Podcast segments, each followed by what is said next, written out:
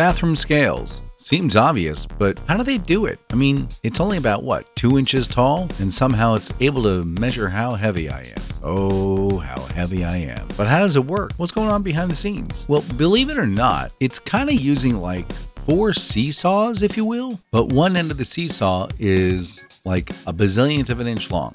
It's right about that point where your weight is. Right at the fulcrum. You're going to put your weight there on the short end. And through mechanical advantage, reduces the amount of weight being exerted on the arm. And there are four arms inside a bathroom scale, typically. These arms all terminate at a spring. This is done for a couple of different reasons. Number one, it distributes the weight being pressed down, and it allows it to evenly distribute it. This way, instead of 150 pounds being pressed down on a spring, it's just a couple of pounds being pressed down on the spring. But then you got that dial spinning around, and it wibbles back and forth. What's going on there? Well, believe it or not, it's very much like a rack and pinion system that you have in your car for steering. When you turn your wheel to the left, the center spoke of your wheel, called the pinion gear, rotates a rack and pushes the wheels to the left. Hey, maybe that'll be a podcast for another day. In any event, the opposite is taking place. As the spring is compressed, it's pulling the rack, and the rack is moving that mechanical activity to the pinion gear, which in turn turns the steering wheel, if you will, but there's no steering wheel, so we have that dial.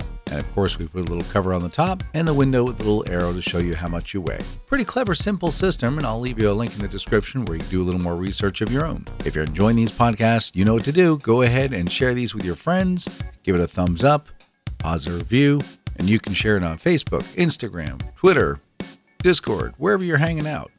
I'm Dan Mason, and this is 20 Minute Research.